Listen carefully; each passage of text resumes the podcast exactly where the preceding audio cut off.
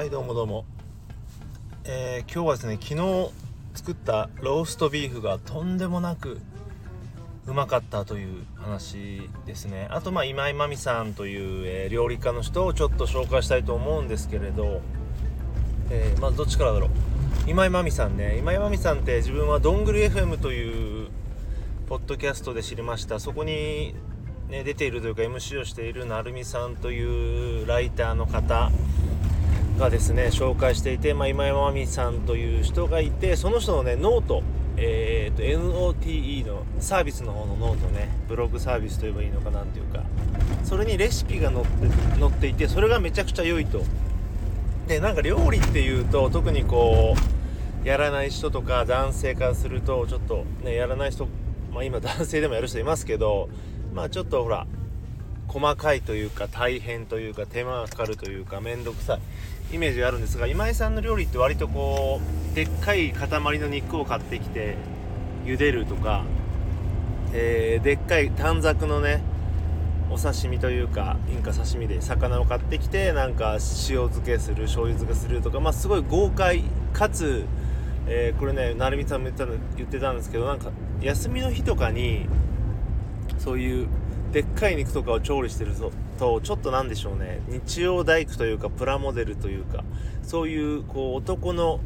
創作欲みたいのを満たしてくれる。そのような、えー、感じのねある意味ちょっとズボラな豪快な料理が多いんですよね。でまあそんな中で昨日ちょっとふと自分もねたまにこう休みの日とか、まあ、今日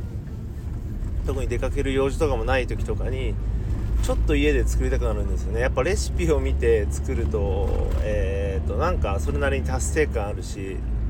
確かにねあんだけうまいとこれはちょっとハマるなっていう感じがあるので。で、まあ、そんなローストビーフね。えー、今井さんのノートのページに行くと素材別みたいなあの目次というかあるんですよ。アーカイブが。そこで割と上の方肉の上の方にあるのがなんだっけな片手間でもできるローストビーフみたいな感じです。で作り方なんですけど、えー、まずはね牛のもも肉を塊ブロックで買ってきます。自分のが何だったかなあれがあなんだか量がね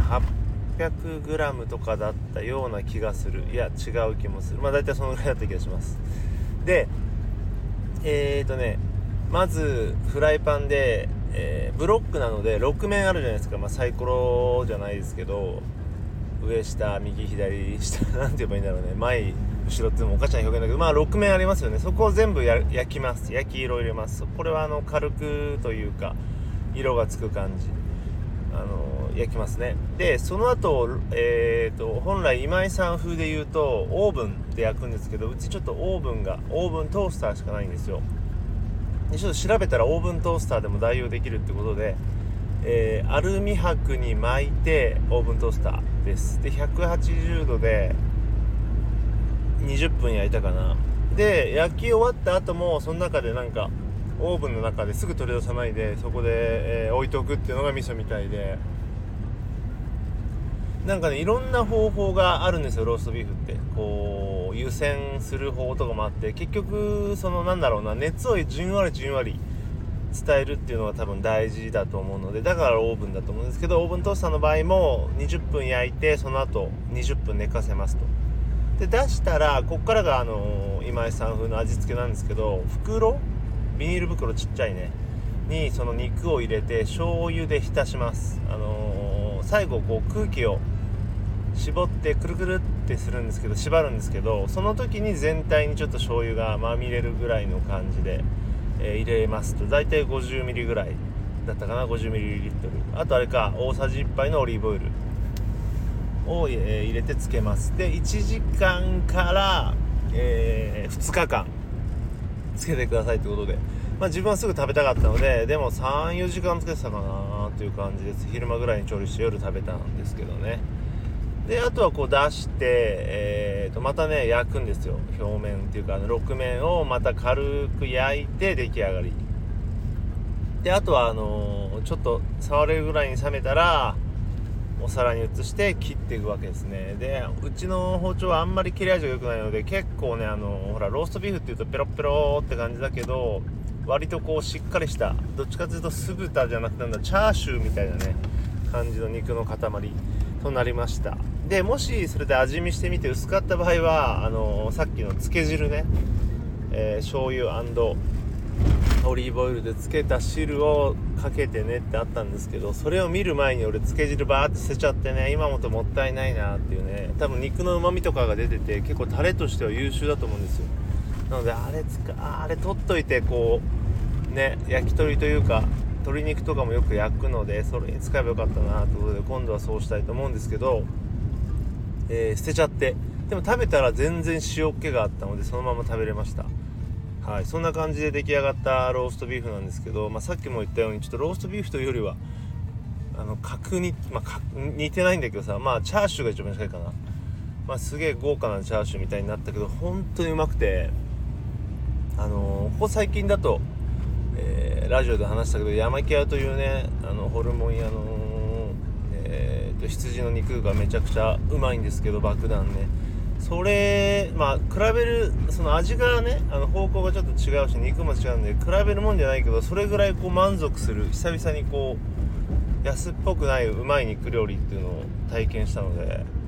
ちょっとこれはいいな癖になるなという感じ。まあ他のもね作ってみたいんだけどこれはこれでまた作りたいよなと思いましたね。あとはなんか無性にそぼろが食べたくなってそれも作ったねひき肉買ってきてこっちはすごい簡単だったけど本当に醤油と砂糖入れて煮るだけなんですけどあ鶏じゃなくてもいいんだなっていうね鶏そぼろじゃなくて豚そぼろでもいいんだっていうのをまあ知りましてこっちもかなりうまいですね。やっぱりね作るとこう余計なもんも入らないしその分ほらコストもかかんないっていうのもあるしまあもちろん味とかにも反映するけどやっぱりこう美味しいしこう何て言うんだろうなしっかりしてるよね。やっぱりもう出来合いのね鶏そぼろってすごいポロポロっとちっちゃいじゃないですか。でも自分で作ると結構玉も玉もでかいから満足いうものになったなという感じでなんかしないけど昨日はね、えー、肉料理をやりましたなという感じでローストビーフぜひあの皆さんも気になったらやってほしいしぜひ今井真美さんのねそのレシピ集最近ね本も出したんです。それこそあのさっき言ったオーブンで、えー、調理する肉のね保存肉の作り方みたいないろいろなレシピが載ってるみたいでちょっと自分もねレンあの最近は電子レンジにオーブンついてるオーブン機能ついてるよってやつが普通に結構あるらしいのでそれでね結構代用できるっていう成美さんも言ってたのでねちょっとそれを仕入れてやりたいなとは思ってます。はい、えー、まあそんな感じでぜひ、えー、作ってみてください。そはい。では、えー、また次回。